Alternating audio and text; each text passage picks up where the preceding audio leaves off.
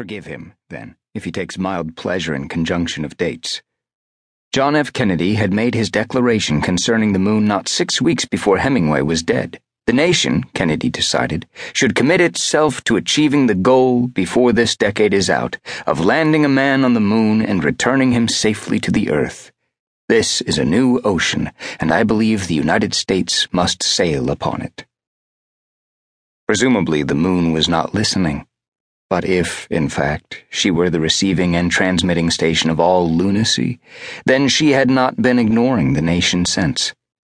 Four assassinations later, a war in Vietnam later, a burning of black ghettos later, hippies, drugs, and many student uprisings later, one Democratic convention in Chicago seven years later, one New York school strike later, one sexual revolution later, yes, eight years of a dramatic, near catastrophic, outright spooky decade later, we were ready to make the moon.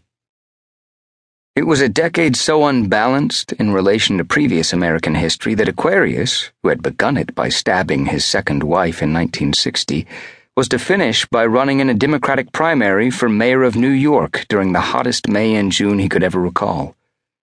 In 60 days, he must have made 300 speeches he appeared on more radio and television than he could remember, walked streets, shook hands, sometimes two or three thousand hands a day, worked 14 hours a day, often 16, went on four and five hours sleep, and awoke on many a morning with the clear and present certainty that he was going to win.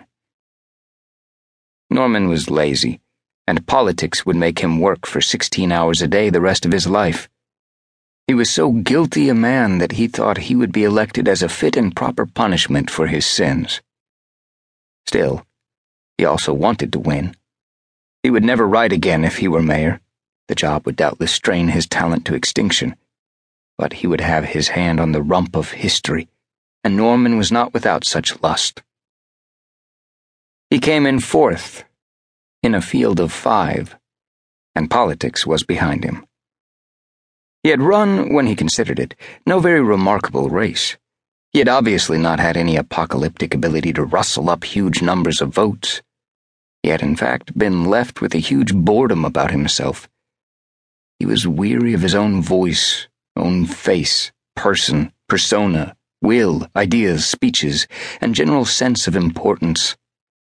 He felt not unhappy, mildly depressed, somewhat used up, wise, tolerant sad, void of vanity, even had a hint of humility. Somewhat disembodied spirit. He burned something in his soul those eight weeks of campaigning, but he was not certain just what he might have squandered.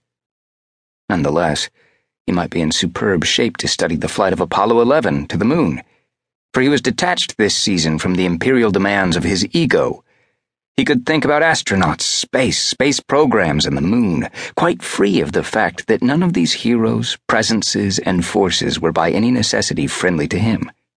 No.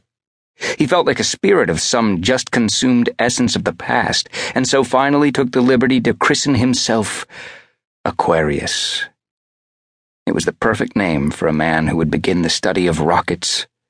The water bearer traversed the earth and breathed the air Three elements were his medium solid, liquid, and gas.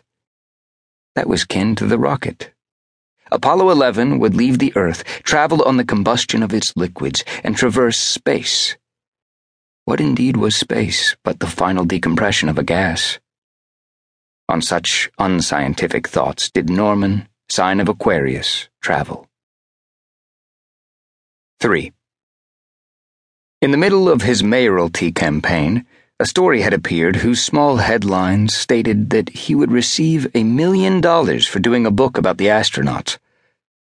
It was a peculiar story because the sums listed in the journalistic details added up to $450,000, and this second figure, while certainly too generous, was not vastly inaccurate. Actually, Aquarius would be lucky if he were left with any real money at all, for he was in debt from having made three movies, for which he had put up the cash himself, and he calculated that with the restitution of consequent borrowings and the payment of taxes, he would have enough to live and think for a year. Not so bad.